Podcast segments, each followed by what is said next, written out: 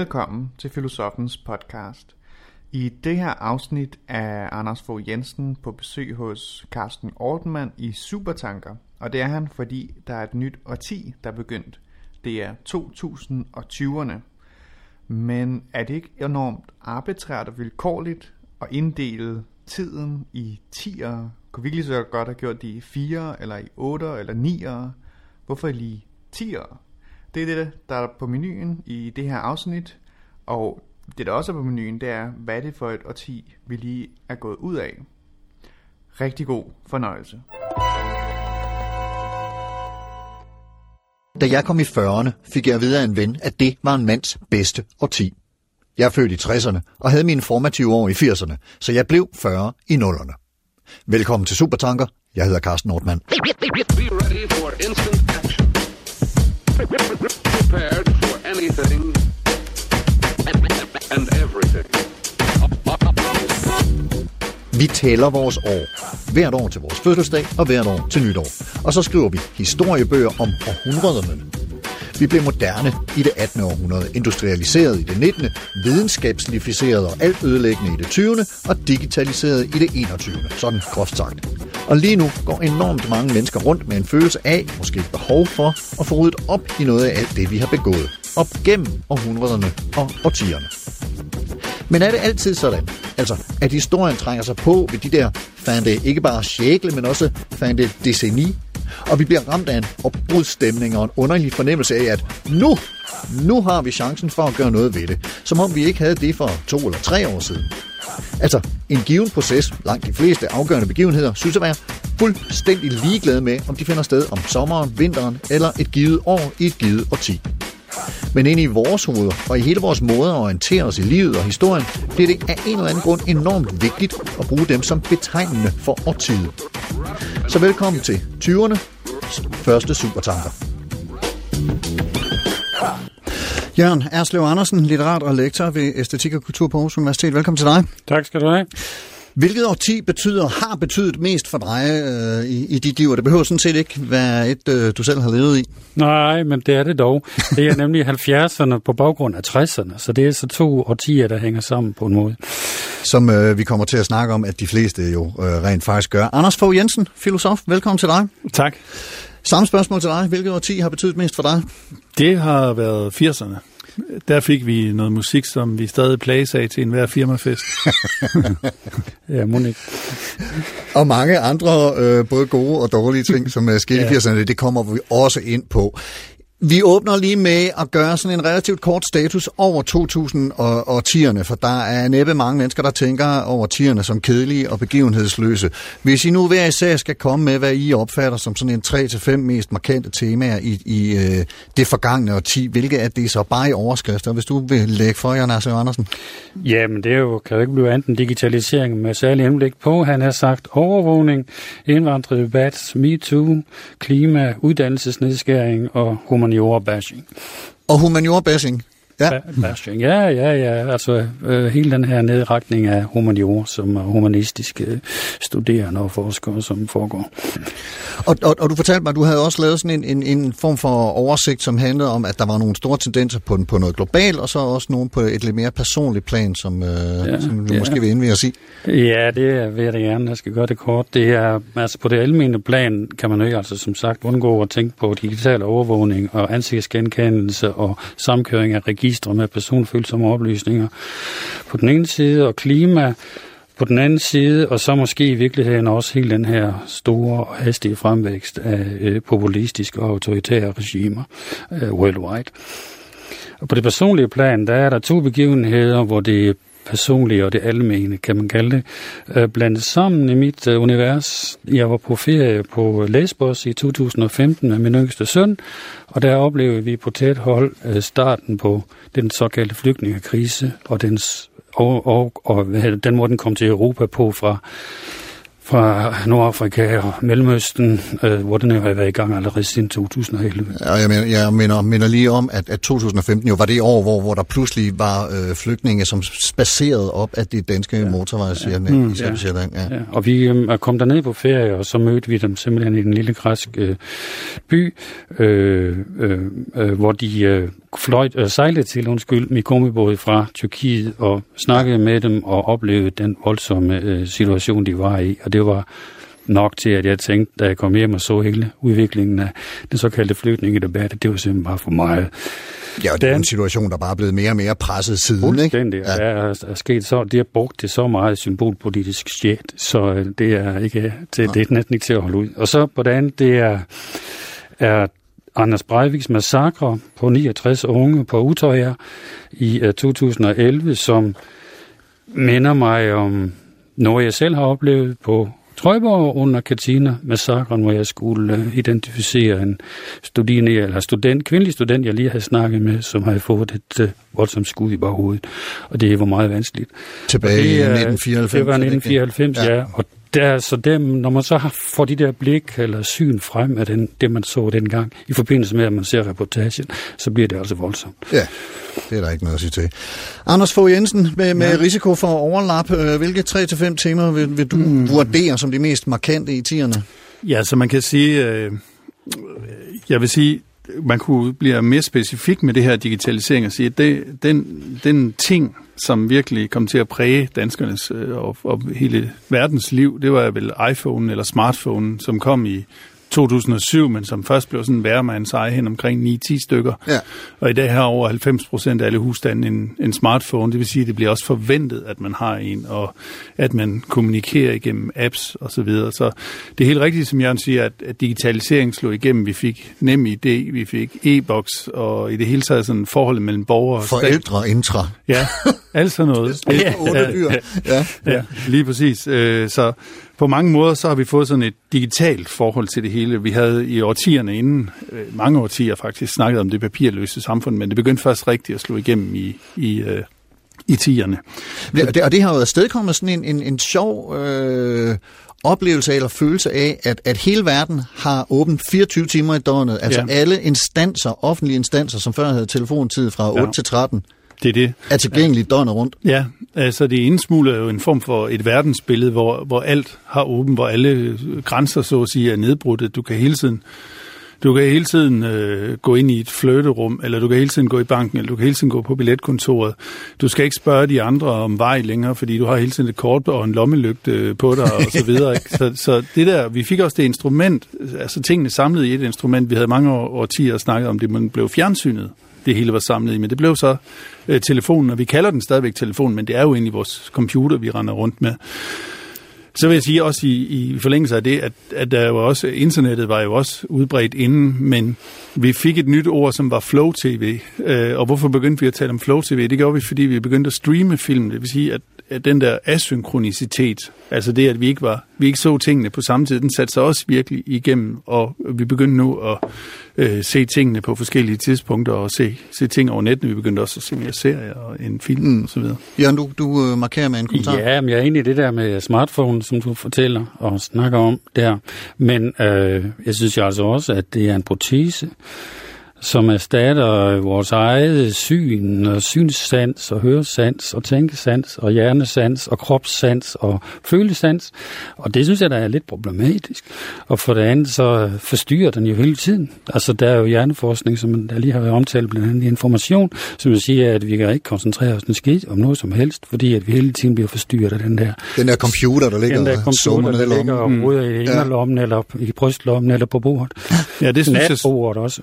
det synes jeg så hen imod slutningen af årtiet, der begynder at komme en stigende debat eller bevidsthed omkring øh, den her øh, enormt lange skærmtid og alle forstyrrelserne, men den er jo langt fra sat igennem, det er fuldstændig øh, rigtigt. Mm. Øh, hvis jeg skulle nævne nogle andre ting, så vil jeg sige, øh, territoriet er kommet tilbage lidt. Altså dels med flygtningekrisen, som vi lige snakkede om, så blev grænserne, øh, de, de fysiske grænser blev vigtige igen. I, Nationalstaterne begynder at skærme sig igen. Ja, globusen begynder at antage konturer af farver igen, efter Ja. ja. vi havde snakket om globalisering og liberalisering og sådan noget i, i årtier. Så begynder lige pludselig, svenskerne begynder at lukke af for os, vi lukker af i forhold til Tyskland og så videre. Englænderne lukker af for det hele. Ja, ja, ja så, så, og, og USA skal være stor igen, Ja. ja. og USA skal være først og sådan noget, så, så der begynder at tegne sig konturer af, af grænser igen.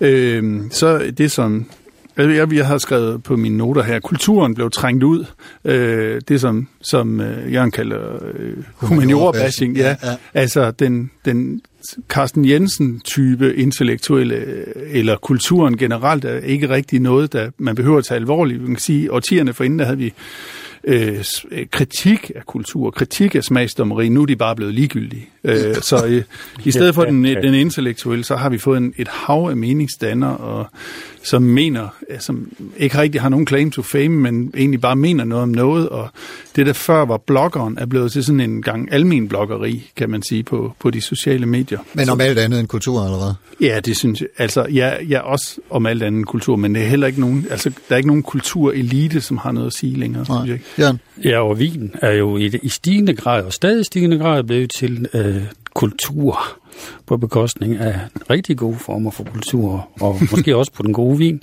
Vi kan jo bare tænke på Fogh Rasmussen, der er vendt, Anders Fogh Rasmussen, der er vendt tilbage som smagsdommer på vinmarkedet.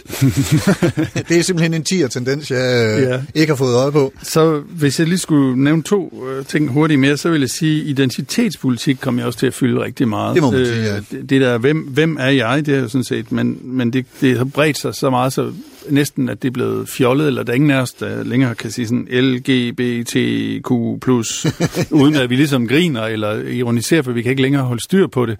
Og identitetspolitikken breder sig også ind i de andre områder, for eksempel ind i klimaområdet, så man er nu øh, sådan tænker sig som veganer, eller positionerer sig som veganer. Så det bliver, det bliver noget, der, der også øh, i høj grad går ud over sproget, hvor det lige pludselig bliver svært at tale, fordi at man, man ikke må støde nogen. Og, Ja, der, der kom jo hele krænkelsesdebatten, som i ja. Ja. på identitetspolitik. Ja, ja, og der synes jeg, at vi havde i nogle årtier tænkt sådan os selv som mere og mere frigjorte, men nu synes jeg, at vi begynder at blive mere og mere snærpet igen, sådan med, hvad, hvad må vi sige, uden at, at noget... Ja, altså det, nej, ja, okay, men øh, altså, vi er også, det er også en kamp om frihed. Jo, det er også en kamp om frihed til at have den seksualitet, man gerne vil, og den identitet, man synes, der, der Åh ja, passer. og Så det er- ytringsfriheden skal vi jo heller ikke øh, det, glemme. det, det, det synes jeg jo ikke er, er, er noget, der skal gå under i forhold til øh, alle de her snak om krænkelse og identitet, som jo er sådan nogle højorienterede øh, keywords. Mm. Ja. Så Så, til sidst, Anders. Ja. ja, så hvis jeg skulle sige noget omkring for eksempel på litteraturens område, så vil jeg sige, at der, er der er sådan to, be- to genrer, der har bevæget sig meget tæt på hinanden. Den, på den ene side autofiktionen, altså det, det er jo ikke nyt at skrive bekendelser, men den, de bekendelserne blev så realistiske, øh, mest tydeligt måske med Knavsgaards Min Kamp, som er også kom i tierne.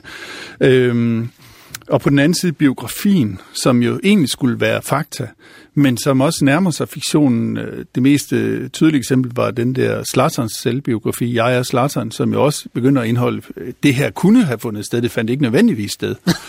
Så, det, så vi har lige pludselig øh, autobiografi, eller autofiktionen og, og, og biografien, der nærmer sig hinanden i sådan et skud og mudder mellem fakta og fiktion. Og og her i, i det mellemfelt har vi også, øh, sådan, opstår sådan noget som fake news, altså at, ja. er det egentlig sandt, eller er det ikke sandt? Og der, det vækker en masse erkendelsesteoretiske problematikker frem, som vi ikke lige skal komme ind på her. Nej. Og så, så samler jeg lige op med, med mit eget øh, bud ind i, i den her spørgsmål, fordi det er jo klart, at digitalisering øh, øh er, er en meget, meget væsentlig del af det her, inklusive hele øh, sociale medier-eksplosionen, og så den overvågning, der følger med den, øh, som, som vi dels selv er en kæmpe del af, øh, med, med alle de input, vi øh, øh, forsyner Facebook og Google og andre med, og som vi også ser vilde eksempler på i blandt andet Kina, hvor, hvor medier som TikTok og WeChat angiveligt er endnu mere omfattende og indgribende end, end øh, Facebook og Google. Og det er jo et, et enormt tema fra, fra tierne. Det er også et tema, der tapper ind i nogle af de spørgsmål, vi stiller til, om det er demokrati, øh, vi har hyldet de seneste par hundrede, måske er ved at have ramt en eller anden form for udløbsdato, eller i hvert fald trænger til et, et grundigt øh, service eftersyn, hvis ikke ligefrem decideret omkalfatring. Det er jo også noget, der bliver øh, diskuteret. Medierne er kommet i skudlinjen i, i forhold til, som du siger, Anders, troværdighed og sandhedsværdi. Hvem kan man stole på, og hvem påvirker vores politiske stemninger, hvornår stemmer, og hvornår og hvordan. Og hvem er det, der sidder på flæsket og, og taburetterne? Fordi både Brexit og, og Trumps uh, Drain the Swamp kampråb er jo sådan nogle opgør med en, en, en politisk elite og nogle styreformer, som ser ud til i hvert fald i bagspejlet at have sovet i timen og ladt nogle mennesker i stikken. I store lande som Kina og Rusland er det måske ikke ligefrem den type demokrati, vi i Vesten gerne ser. De to nationer, ikke mindst Kina, er altså ved at gå ind i, i den rolle, som USA har haft de seneste 150 år med, med, med blandt andet Kinas One Belt, One Road tiltag, som er massive investeringer i infrastruktur i fattige lande mod brugsret og kontrol og IT- og teleinfrastruktur flere steder i verden. Og så, øh, altså, vi så jo Huawei's øh, ønske om at lave 5G-netværk i Danmark, og diskussionen om færøerne, som var her kort inden jul. Ikke? Mm.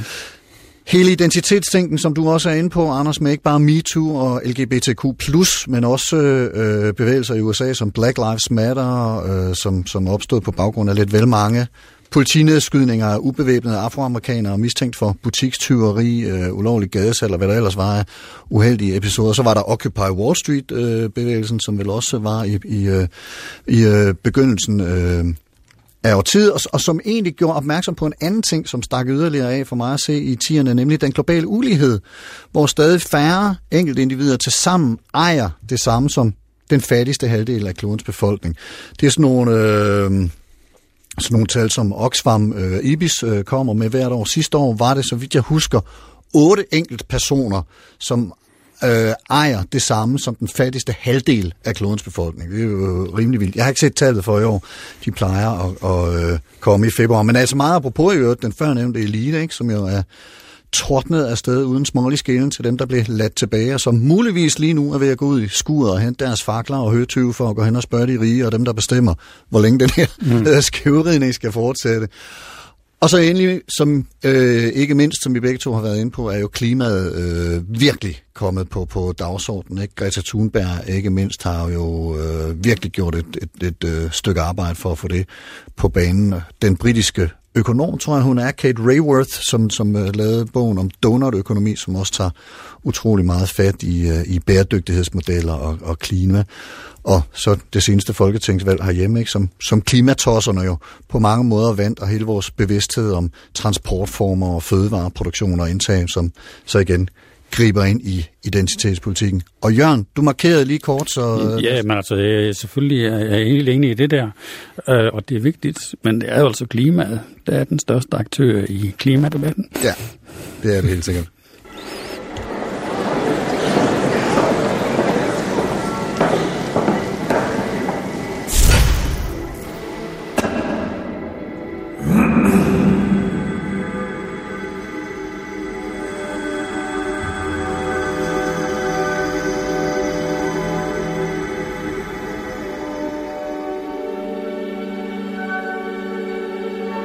Den 28. december 2019 bragte Dagbladet Information en klumme af den filosofiske tænketank Center for Vild Analyse, hvis medlemmer med jævne mellemrum begunstiger dette program med deres viden og besøg.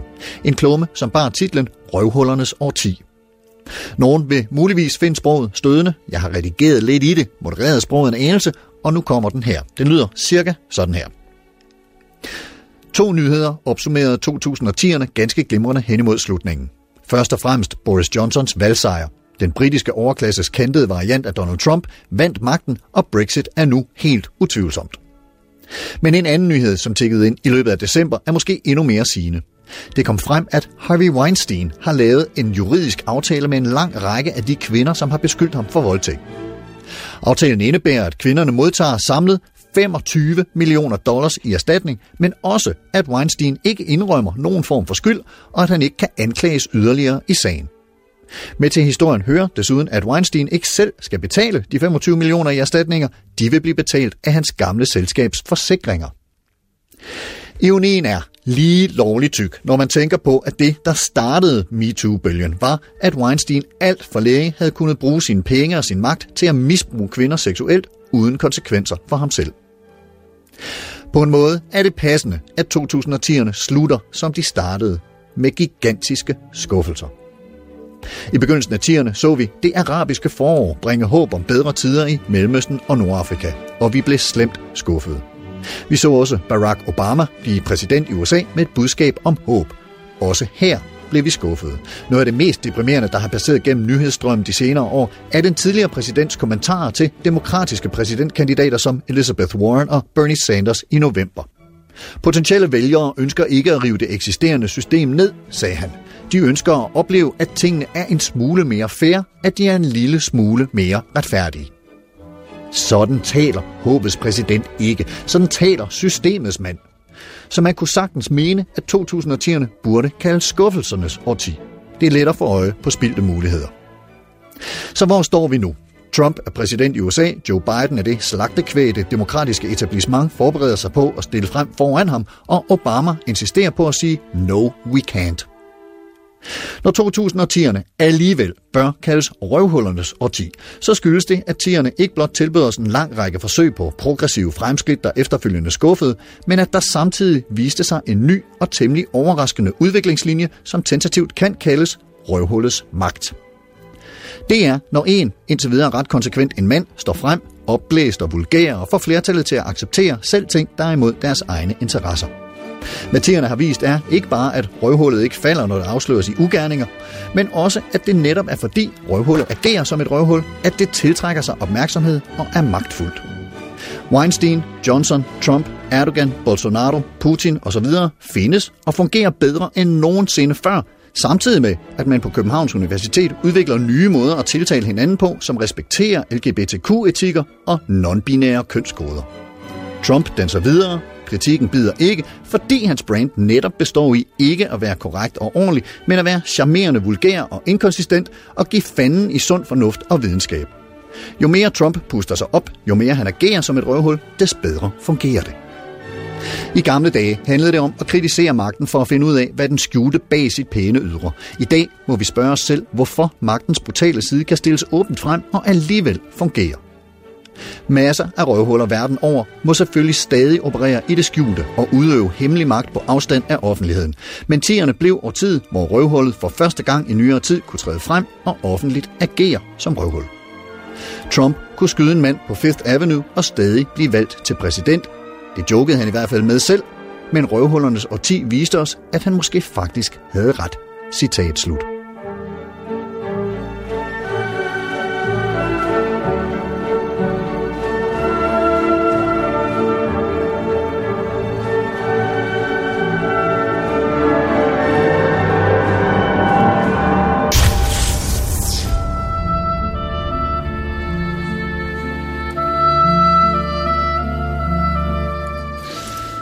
Og en af de ting er jo de årtier, vi opererer med i vores kalender, men så er der også de årtier, vi opererer med i vores liv. When I was 17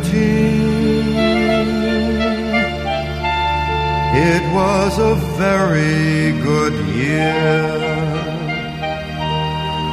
It was a very good year for small town girls and soft summer nights We'd hide from the lights on the village green. When I was seventeen.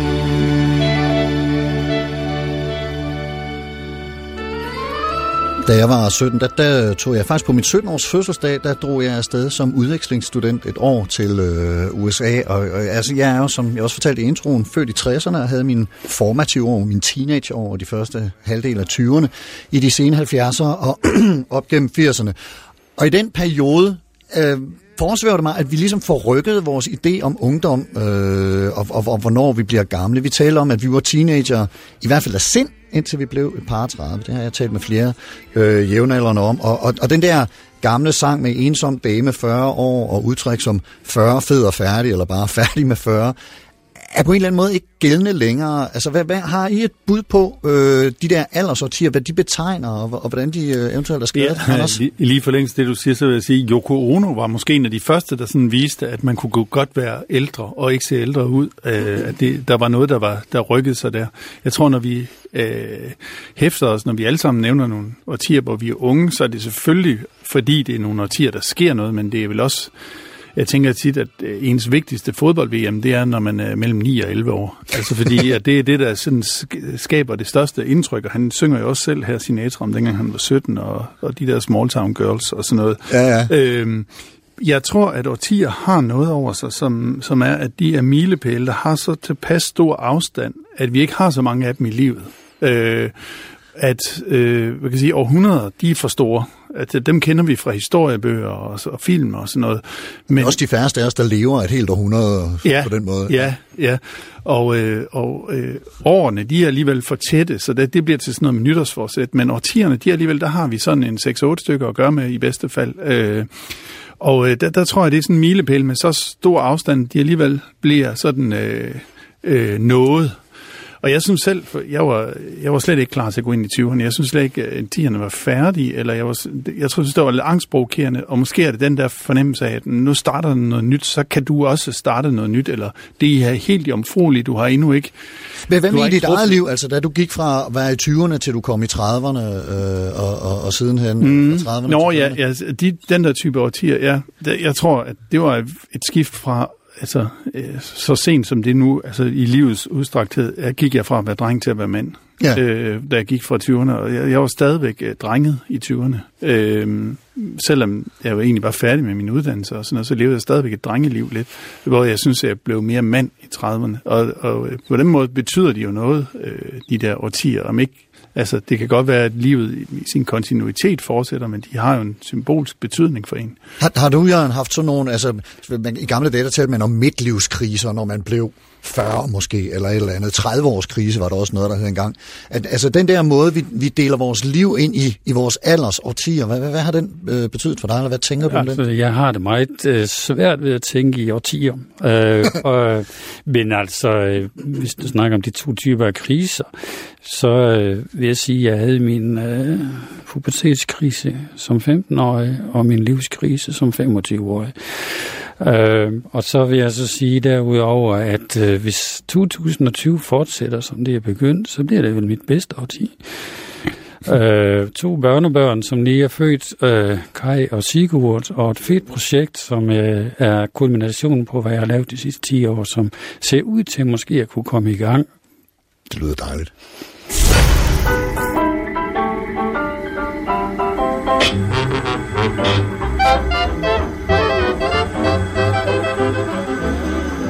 Samtidig kan jeg godt gribe mig selv i at forestille mig som ung voksen i et eller andet årti. Nogle andre årtier end dem jeg rent faktisk var ung voksen i. I en periode havde jeg en vild fascination af 1920'erne, som ofte karakteriseres som fest og glade dage, hedonisme, jazzmusik, smart tøj og en kunst- og teaterscene, der i den grad lossede til den. I andre perioder har jeg tænkt over, hvor vildt et årti 60'erne var, som i helt vildt.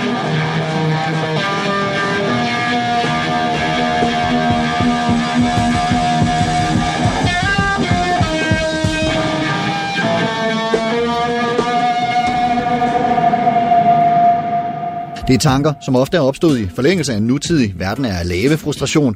Altså alle de der aspekter, vi har talt om, som for eksempel klimaet, overvågningen, demokratikrisen, stedfortræderkrig i Mellemøsten, højt råbende politikere, identitetskampe osv. Men altså, 1960'erne, det årti, jeg blev født i. Nogen siger, de rent tidsåndmæssigt går fra 1963 til 1974, hvor præsident Nixon trådte tilbage som følge af Watergate-skandalen i USA. Men husk også, at Berlinmuren røg op i 1961. Det jerntæppe, som Winston Churchill havde omtalt allerede i 1946, sænkede sig nu fysisk over Tyskland og fortsat symbolsk fra Stettin til Triest. From Stettin in the Baltic to Trieste in the Adriatic, an iron curtain has descended across the continent. Samme år sagde præsident Kennedy, at alle fornuftige familier burde have et beskyttelsesrum, og nazisten Adolf Eichmann blev i Israel kendt skyldig i forbrydelser mod menneskeheden.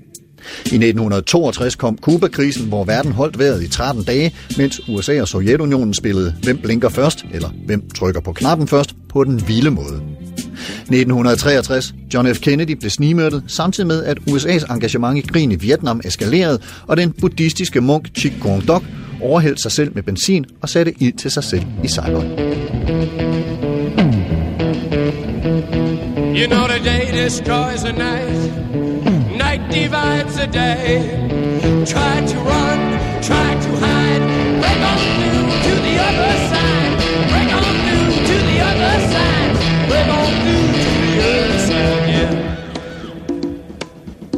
Krigen foregik i øvrigt i vid udstrækning til et soundtrack af Beatles, Rolling Stones, The Doors, Jimi Hendrix og en sand rock and roll kongerække af solister og bands, som også optrådte på musikfestivalen i Woodstock.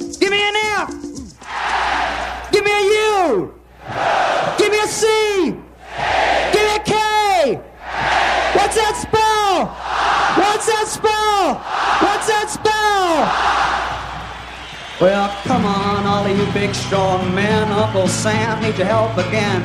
Got himself in a terrible jam way down yonder in Vietnam. Put down your books and pick up a gun. We're gonna have a whole lot of fun. And it's one, two, three. What are we fighting for? Don't ask me, I don't give a damn. The next stop is Vietnam. And it's five, six, seven. Open up the pearly gates. Well, there ain't no to wonder why. We're all gonna die.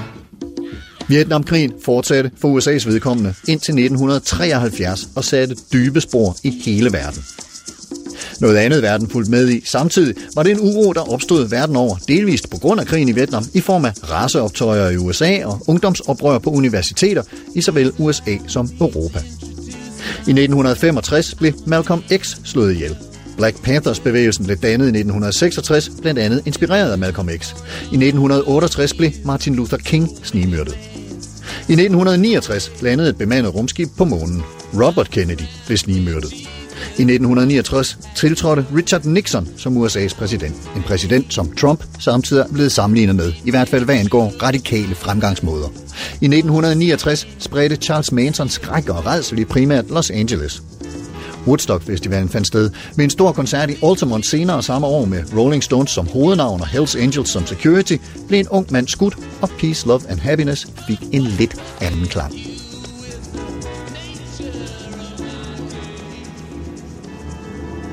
Mine formative år lå i 1980'erne. Årtid, hvor jeg gik med øreringer og eyeliner og havde velsmerts. Og tid, hvor John Lennon blev skudt, prins Charles og prinsesse Diana blev gift, Pac-Man så dagens lys, MTV og E.T. Ronald Reagan var USA's præsident, blev skudt, men overlevede. Pave Johannes Paul II blev skudt, men overlevede. Reagan og Margaret Thatcher deregulerede finanssektoren og slap dermed den neoliberalisme løs, som mange i dag mener førte til finanskrisen i 2007 og 8. Thatcher fik bugt med kulminearbejderne og fagforeningerne i England. AIDS blev pludselig kendt som en irreversibel dødsdom. Den egyptiske præsident Sadat blev snigmyrdet.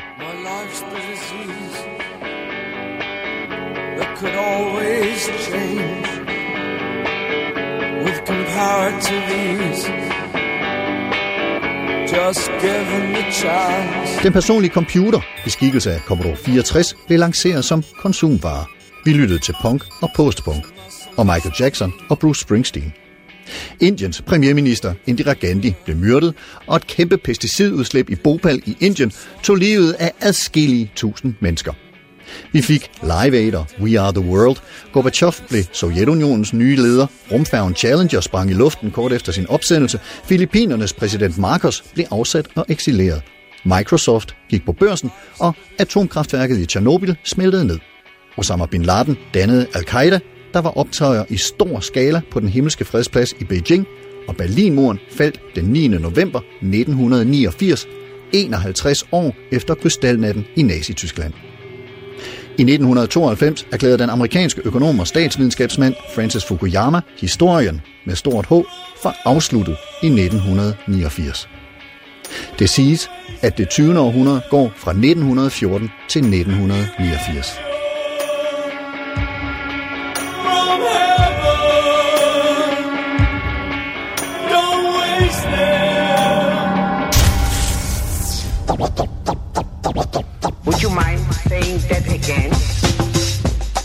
Du lytter til Supertanker på P1. Programmet i dag handler om årtier, ikke mindst det årti, vi netop er trådt ud af, 2010'erne, og selvfølgelig måske også en lille smule om det, vi tager hul på, nemlig 20'erne.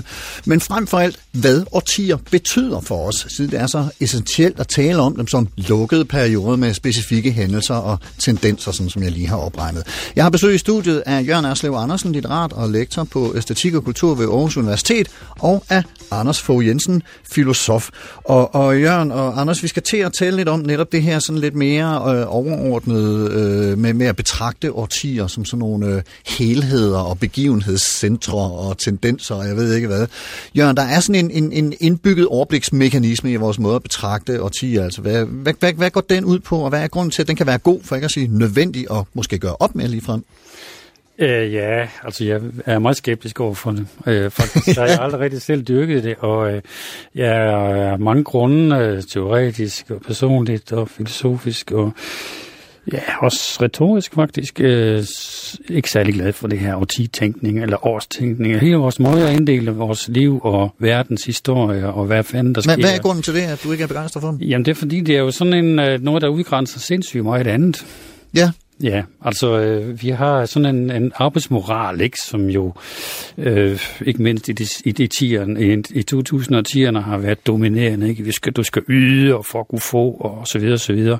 Og der plejer man så altid der til nytårstalerne og høre om, at øh, nu skal vi fandme starte på en frisk, og I skal arbejde endnu mere, og I skal udsættes endnu mere. vi må trække i arbejdstøjet, tror jeg, Og siger. trække i arbejdstøjet for at få det til at hænge sammen og alt det der. Ja. Ja. Og det, det kan jeg ikke lide. Så, øh, så jeg synes, det er præget af, uanset om man taler om plusser eller minuser, af døde metaforer og klichévendinger om tidens gang, året eller ti år, der gik. Men hvad er, det, Og, hvad er det øh, for nogen, udover at trække arbejdstøjet? Jamen det er der også sådan nogen som dem her, jeg lige har nævnt, ikke? Og så øh, det er ud med det gamle, ind med det nye, og øh, gøre status og starte på en frisk.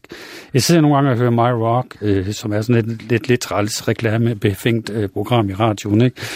Og der snakker de så om, ja, nu er vi så kommet ind i 2020'erne, og så er det jo, ja, ud med det gamle og ind med det nye. Hvad siger I til det? Mm. og det er så noget, som jeg synes er så klichéfyldt og så træls, og øh, Øh, samtidig den idé, som Mette Frederiksen jo øh, trak på, som er så gammelkendt, ikke, med at nu står vi over for et jomfrueligt årti, hvor hun så kan få lov til at reagere med, reagere med sine ting og sager. Det vil Og, sige, og du, men det er altså overhovedet ikke jomfrueligt, sådan som du ser det. Lyder Nej, det det er det fandme gerne med dig, ikke, fordi det er jo en forlængelse af det shit, der har været foregået, der har foregået i 2010'erne. Ja. Så det er overhovedet ikke jomfrueligt. Det er en gammel mand, som forsøger på at holde sig kørende. Ikke? Øh, og så er der øh, spørgsmålet om øh, ja, netop det her, ikke? at tage afsked med noget, eller byde noget velkommen, osv. osv.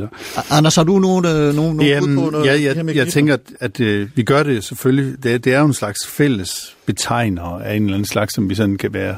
Øh, øh, men, men de skjuler jo, det de først og fremmest skjuler, det er kontinuiteter. Altså man kan jo sige, når nu sidder der en ny statsminister, nu, sidder der, nu starter 20'erne. Nej, man kan også blive, Danmark består stadig. Der Ja. er stadigvæk, øh, altså, det er jo en anden måde at se det på, så, man, så det, det her milepæl, de skjuler, at øh, der er nogle, nogle lange kontinuerede kampe, som jo forvandler historien. Selvfølgelig øh, sker der noget historisk, men det er kontinueret, det er ikke et brud. Og jeg synes også noget af det, som jeg, jeg skulle falde lidt i med hjernen, så vil jeg sige noget af det, jeg bliver træt af, det er de her, der skal spå om fremtiden, i, øh, når et nyt årti starter. Og altid sådan, og de, de viser sig altid, når årtiet er gået, de var alt for optimistiske. Jamen altså, Øh, ikke, der er jo ikke en avis med respekt for sig selv, der ikke har en krystalkugle her Nej, ved årets altså, begyndelse. forretningen, der hedder fremtidsforskning. Jeg ved ikke lige, hvor den kommer fra, men, men der er åbenbart, det er jo klart, at alle vil gerne vide om fremtiden, så er der selvfølgelig penge i det. Men det der med at sige, nu kommer der til at ske det, jeg synes altid, det viser sig, som, der sker ikke så meget. Jeg tror heller ikke, der kommer til at ske så meget på miljøområdet, som vi tror, for eksempel. Øh, vi håber, men man, man kommer til at forveksle forhåbninger og, og så øh, kontinuiterternes træhed. Men, men, men Jørgen, du taler om, at, at øh, når vi laver de her inddelinger i årtier øh, og, som en form for snærende kasser, så kommer det til at udgrænse nogle ting. Øh, og, og, og her kan vi måske øh, øh, trække øh, Michel Foucault ind, øh, som, som har et begreb, han kalder universalier, altså at det, der, der kommer til at ske nogle fastlåsninger på bekostning af noget andet. Er det rigtigt forstået? Ja, altså nu er det sådan uh, lige tillæmpet nok, øh, hvad jeg synes, jeg, jeg synes er okay, at snakke om, om årtier eller århundreder som som universalier på den måde. Men hvis man giver dem navne, så begynder det at ligne noget. Ikke? Ja. Øh, og jeg har sådan et ret fedt uh, citat her, jeg sige, hvis jeg lige må læse det op. Det er meget Ja. kort Ja. ja. af Foucault, om Foucault her, ikke? som i den første forelæsning af den bog, der hedder Biopolitikkens øh, fødsel, forklarer, at øh, han i de her analyser, han så går i gang med at lave af regeringspraksis blandt andet, vil undlade til udgangspunkt de primitive, selvindlysende analysegenstande, det vil sige universalier i stil med suverænen, den suveræne magt, folket, undersåtterne, staten, civilsamfundet, altså alle de universalier, som den sociologiske analyse, den historiske analyse og den politisk-filosofiske analyse anvender. Citat slut. Det er altså Foucault, der siger det her. ja. Og hvad er det, han siger med det? Ja, det siger han jo så, at når vi bruger de her universalier, altså nogle generelle ting, som for eksempel folket, eller Danmark, eller øh, nationen i hvert fald, at så øh, udgrænser vi sindssygt meget andet. Og det gør vi altså også, når vi kigger tilbage, og så snakker om nationens årti, eller øh, folkets årti, eller revolutionens årti, eller sådan noget. Ikke? Altså vi ser det i perspektivet af øh, universalier, som øh, udjævner alt det, der rent faktisk er foregået. Og det er måske her, uh, Anders Fogh Jensen, at vi kan trække uh, en historiker ind, uh, Erik Hobsbawm, som, som ja. uh, måske netop peger på uh, noget omkring afstand til, hvornår er der noget, der står frem som hvad skal man sige, det vi bider mærke i, eller hæfter os ved, Ja, vi gider til. altså det, hvis jeg lige skulle tage tråden fra og køre den, køre den videre for Jørgen over det, så Ja. vil jeg sige, at, at det som Foucault så gerne vil, det er jo, at han vil påvise små begivenheder, der gjorde en forskel, og ikke den, den dag, den øh, kejser tog magten eller sådan noget, men det var den dag, hvor den pige sagde, hvor er det forfærdeligt at skulle få lavet kolonien, eller sådan et eller andet. Der skete der noget nyt, så han prøver sådan at opbryde de der sædvanlige forståelser. Så der var der oplysning, eller så var der romantik, eller sådan noget. Det, som, som Hobsbawm siger i sin øh, rigtig fine historiebog øh, Age of Extremes, det er, at det 20. århundrede blev kort. Det, blev, det varede fra 1914 til 89. Øh, og hvordan det kunne man, kunne man sige det i 89? Nej, det kunne man nok ikke, men det kan vi godt sige lidt på afstand måske. Hvad mener han med det? Men jeg mener, det 20. århundrede, ja, det har selvfølgelig sin matematiske afgrænsning, men den der leven i krigsbevidsthed, den varede fra 14 til 89 med Første verdenskrig, mellemkrigstid, Anden verdenskrig. Man vidste selvfølgelig, man kaldte det jo Første verdenskrig for den store krig, man vidste ikke, Ja. ja. at der kom en At der anden, kom en mindre var meget fremsynet. Øhm, og så bagefter den kolde krig, og som du øh, også nævnte før, murens fald, der er der en, en lang krigsbevidsthed, men det er også der, vi forlader de gamle riger, altså det osmaniske rige går under, det østrig-ungarske rige går under, og sådan noget, så vi får Tyrkiet og Israel og sådan noget, i stedet for nogle andre øh, typer af stater. Øhm, så det man så kan sige på afstand, man, kan, man, man forlader det, som Stefan Zweig kaldte verden af i går. Øh, øh, altså, og, og i stedet for får vi øh, teknologisk krigsførelse og alt muligt andet. Men det, som øh, man kan sige, det er, at vi på afstand måske bedre kan sige, hvornår noget startede. Så vi kan heller ikke... Altså, det, vi, vi er dårlige lige nu til at bedømme. Øh, vi for nærsynet til at bedømme, er tierne egentlig slut? Altså, eller er der nogle, nogle kontinuiteter fra tierne, som fortsætter på samme måde som i tierne, og hvornår bliver de forvandlet? Og det kan vi måske bedre se i 20'erne, eller 30'erne, eller 50'erne. ja, det er eller, jo ikke begreb skabt om på Nej. tidspunkt. Nej. Så, øh, så når man skal, derfor så, øh, det er også det, jeg mener med, med at både fremtidsforskning og fortids sådan stadfæstelse, det er, det er en risikabel business, når man står så tæt på. Øhm, og i virkeligheden kan man bedre beskrive noget, øh, når man har forladt det. Det var også det, en øh, fransk filosof, der hedder Jean Baudrillard, som faktisk skrev en bog, der hed Oublier Foucault, Glem Foucault. Han siger, at Foucault kunne sige, som han sagde, fordi vi har forladt det, han beskriver. Øh, så, så det, på den måde er der en form for nærsynlighed indbygget, øhm, og derfor vil jeg også sige, det kan godt være, at tierne startede i syv med smartphone. Det kan, man kan sådan anlægge forskellige... Ja, man kan skrive-. Ja, finanskrisen. Ja. i 8, ikke, som kom til at præge tierne. Altså, øh, når, så det er nogle andre ting end de matematiske søjler, man skal bruge. Mm. Der var gang en af mine venner, der sagde, øh, at der er ikke noget, der er så umoderne i dag, som det, der var moderne i går. Øh, da vi forlod 80'erne, kan jeg huske at komme ind i 90'erne, så kom der sådan rimelig voldsomt opgør med det forrige årtis musik og mode og måder at, at, at gå til verden. Og det samme gjorde sig formentlig gældende, da vi øh, gik- forlod det brune og lille årti og 70'erne og afløste det med øh, café-æstetik og sort-hvid og krom i, i øh, 80'erne. De er så kommet tilbage nu, 80'erne, som du også var inde på, øh, Anders. Øh, og, og min søn på 20, han lytter glædeligt til, til musik fra 80'erne og synes, det har en masse at byde på. Altså, der er ligesom også nogle cykliske tendenser, som, som øh, lader til at spille ind. Er, er, er det noget, vi kan bruge i den her øh, diskussion, Jørgen? Ja, det synes jeg da i høj grad, fordi ja. at øh, gentagelser, eller for at bruge sådan en praktisk eller pragmatisk udgave af Anises idé om øh, øh, Den evige evige genkomst. genkomst er Ja. det samme på nye måder. Ikke? Altså at, øh, når du nu siger, at din søn han hører 80'er musik, øh, så kan jeg jo Han sige- hører også meget andet. Ja, ja, klart nok. Men altså, hvis han nu godt kan lide et eller andet derfra, ikke, ja. så kan det godt være, at vi to vi vil rynke på næsen af det. Men øh, han hører det jo på en helt ny måde. Altså, det kommer jo ikke bare igen, ligesom vi synes, det var. Nej, for ham er det jo ny musik, kan man sige. Fuldstændig ny Ja, musik, ja. og det er en helt ny måde og en kontekst, og en helt ny kontekst at tænke i. Så tingene forandrer sig jo. Så derfor sådan at have den der idé om, at 80'erne var sådan, og 60'erne var sådan, gud ej, altså det er jo et spørgsmål om, at historien hele tiden reviderer, hvordan de der ting er. Det eneste, der holder det fast, det er den der årstid- årtidtænkning, og så deres hvad skal vi sige, kanoniserede overskrifter i journalistisk øje med. Men, men der er også sådan et behov for ja, en, en numerisk indordning. Ja, altså vi har behov for at tale i et fælles sprog selvfølgelig, og jeg vil også sige, øh, noget må man dog kunne sige. Det er rigtigt nok, at vi skal tage hensyn til, at der er så meget forskelligt, der bliver udladt, men noget, noget generelt må man dog kunne opsamle, ellers så, så bliver det absurd at tale. Det, som jeg synes, man med Foucault kan stille, det, det som, den pointe, som Foucault før, søger at føre frem, og det er sådan en intern filosofihistorisk over for dem, der bygger oven på Nietzsche, over for dem, der bygger oven på Hegel, det er, at dem, der bygger oven på Nietzsche, eller dem, der bygger oven på Hegel, de prøver at sige, at der er en fornuftig fremskriden.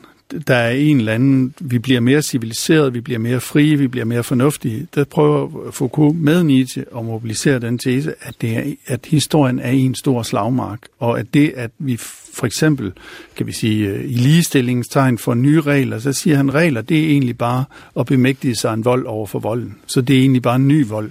Så der, der, der er den her, man vil ikke vide af, at der skulle være et fremskridt. Nu, nu, jeg tror lige, vi har, øh, har brug for lige at, at Ja. øh, opsummere, øh, hvad der er Hegel, når nogen bygger oven på ham. Fordi ja. nu har vi har talt om Nietzsche og den evige øh, genkomst, og Ja. om Foucaults øh, benyttelse af det. Hvad, hvad er det, Hegel gør, som, som hvad skal man sige, øh, går imod det? Det, som Hegel gjorde, som prægede fransk filosofi fra 1930 til 60, det var et syn på, at historien er en, et fremskridtshistorie. Det kan godt være, der kommer tilbageslag i, en gang imellem i fra- så kommer der nazisme, det vidste Hegel jo ikke, men, øh, men, men han ser øh, en fremadskriden, som Marx til en vis grad også overtager, at, at, at historien har en eller anden form for list eller fornuft i sig.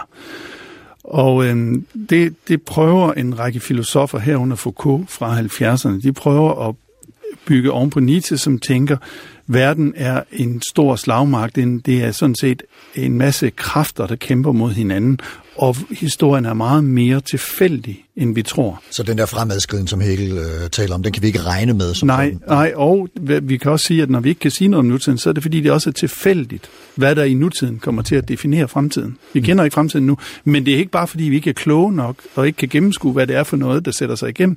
Det kommer også til at blive lidt tilfældigt. Altså, Greta Thunberg, det var også en tilfældighed på en måde. Ikke? Ja. Ja, ja.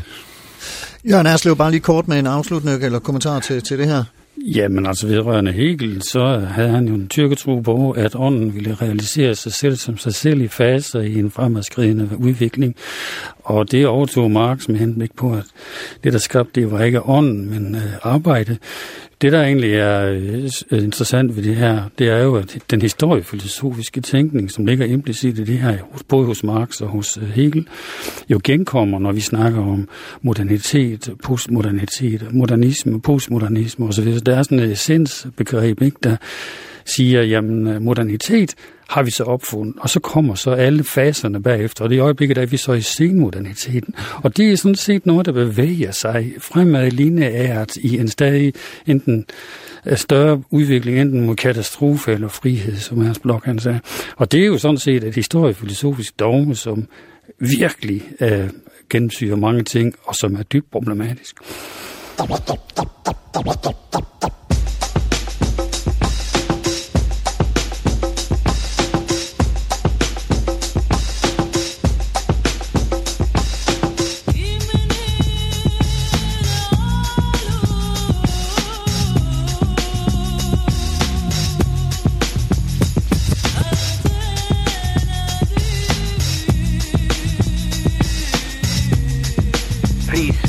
Would you mind saying that again? Thinking of a master plan.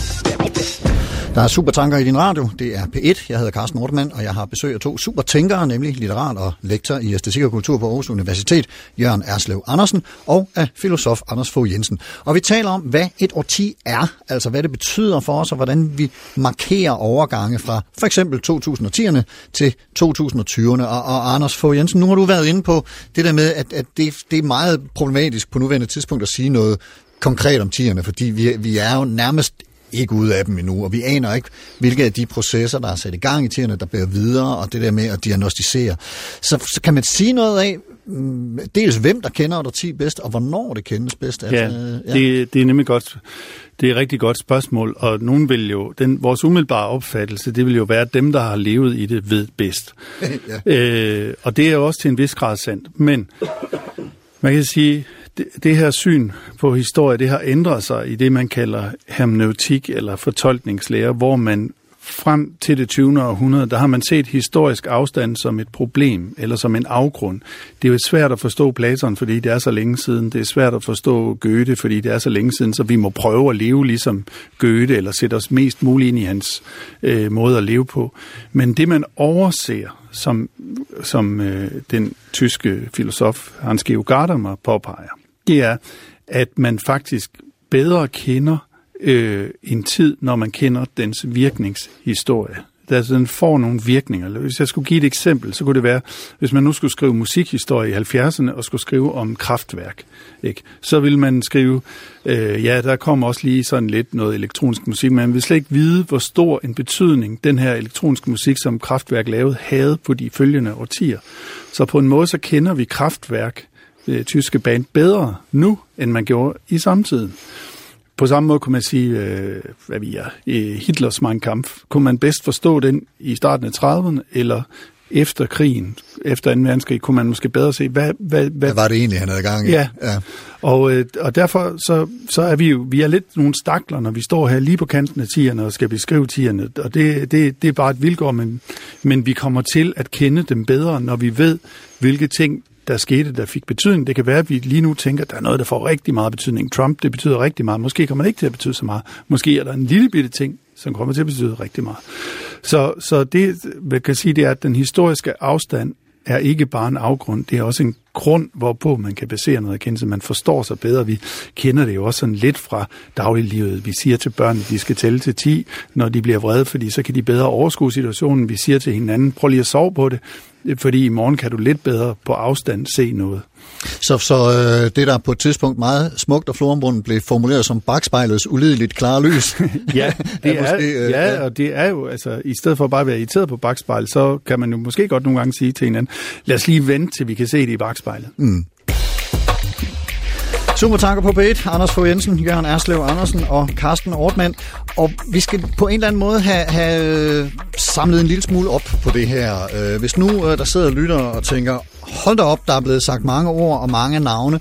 Kan vi så lave en eller anden form for opsummering, som, som kan, kan hjælpe dem til at opsøge en bog, en film, et eller andet, øh, så hvor, hvor, de, hvor de kan komme, øh, komme videre med, med nogle tanker og nogle input øh, om det her. Jørgen, Jørgen, du har et bud på øh, en udstilling, man kan besøge, eller et antal udstillinger faktisk, som øh, måske kan hjælpe til, til, ja, til det her. altså hvis man er interesseret i kunst på et rigtig godt niveau, og øh, i øh, nationalitet, og så videre, så videre, og hvordan tierne kunne udvikle sig i det 20'erne, så synes jeg da, at man skulle øh, tage sin hvil, eller hvad fanden man har, og så tage rundt og se de her syv udstillinger, som øh, er på en række af museer rundt i Jylland, og som er sådan en slags øh, gentagelse af konceptet fra dengang de lavede øh, en... Kulturby 17. Ja, ja, Kulturby 17 og de syv løssønder, ikke?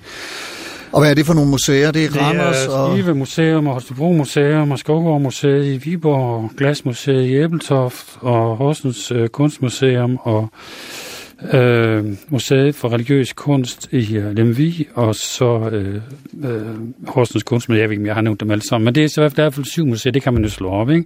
Og overskriften, det er herfra, hvor vi står.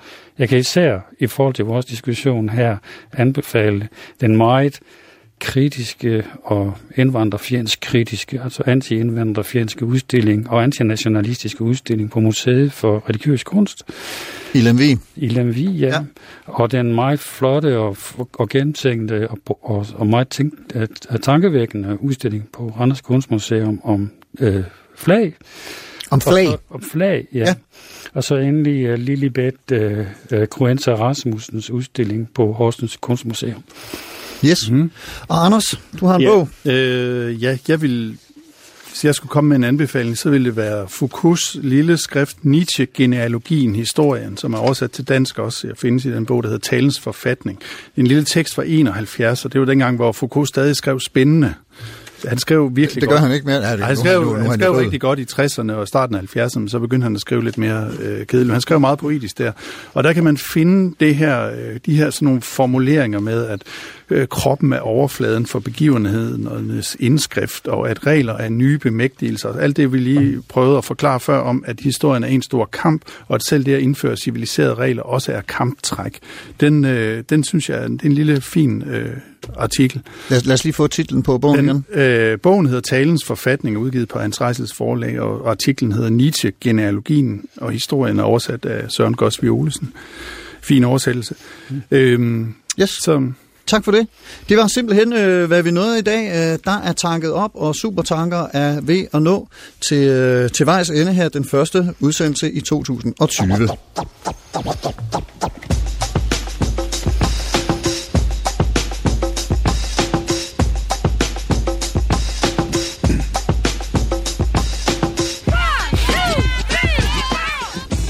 Jørgen Erslev Andersen, litterat og lektor ved Æstetik og Kultur på Aarhus Universitet. Tusind tak, fordi du kom og var med her, og godt nytår. Jeg vil trække lige måde. Tak. Anders H. Jensen, filosof, mange tusind tak også til dig, fordi du kom, og rigtig godt nytår til dig også. Tak, og selv tak. Og som altid skal der naturligvis også lyde stor tak til dig, kære lytter, for at lytte med, og rigtig godt nytår. Det er rart at vide, at I er derude. Og husk, at hvis du kan lide, hvad du hører, så del det med alle dine venner og slægtninge. Hvis du har ris, ros eller idéer til programmet, så send dem i en e-mail til supertanker så kan du måske finde vej til superbølgerne på et tidspunkt. Og så nævner jeg lige, at hvis man har tid og lyst i ugens løb, så smut omkring DRTV og se portrætfilmen om pianisten Carsten Dahl. Det forbandede talent hedder den, og den og det, altså talent, taler vi om i næste uges Supertanker, næste tirsdag kl. 11.03.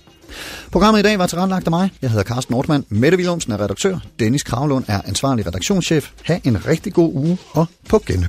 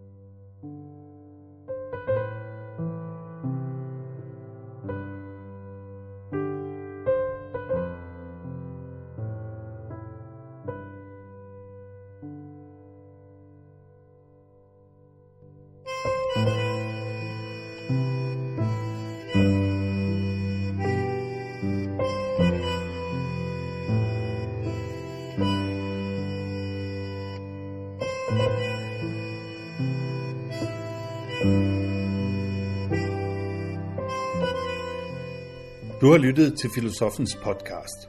Se mere på min hjemmeside filosofen.dk og tag med mig på dannelsesrejse.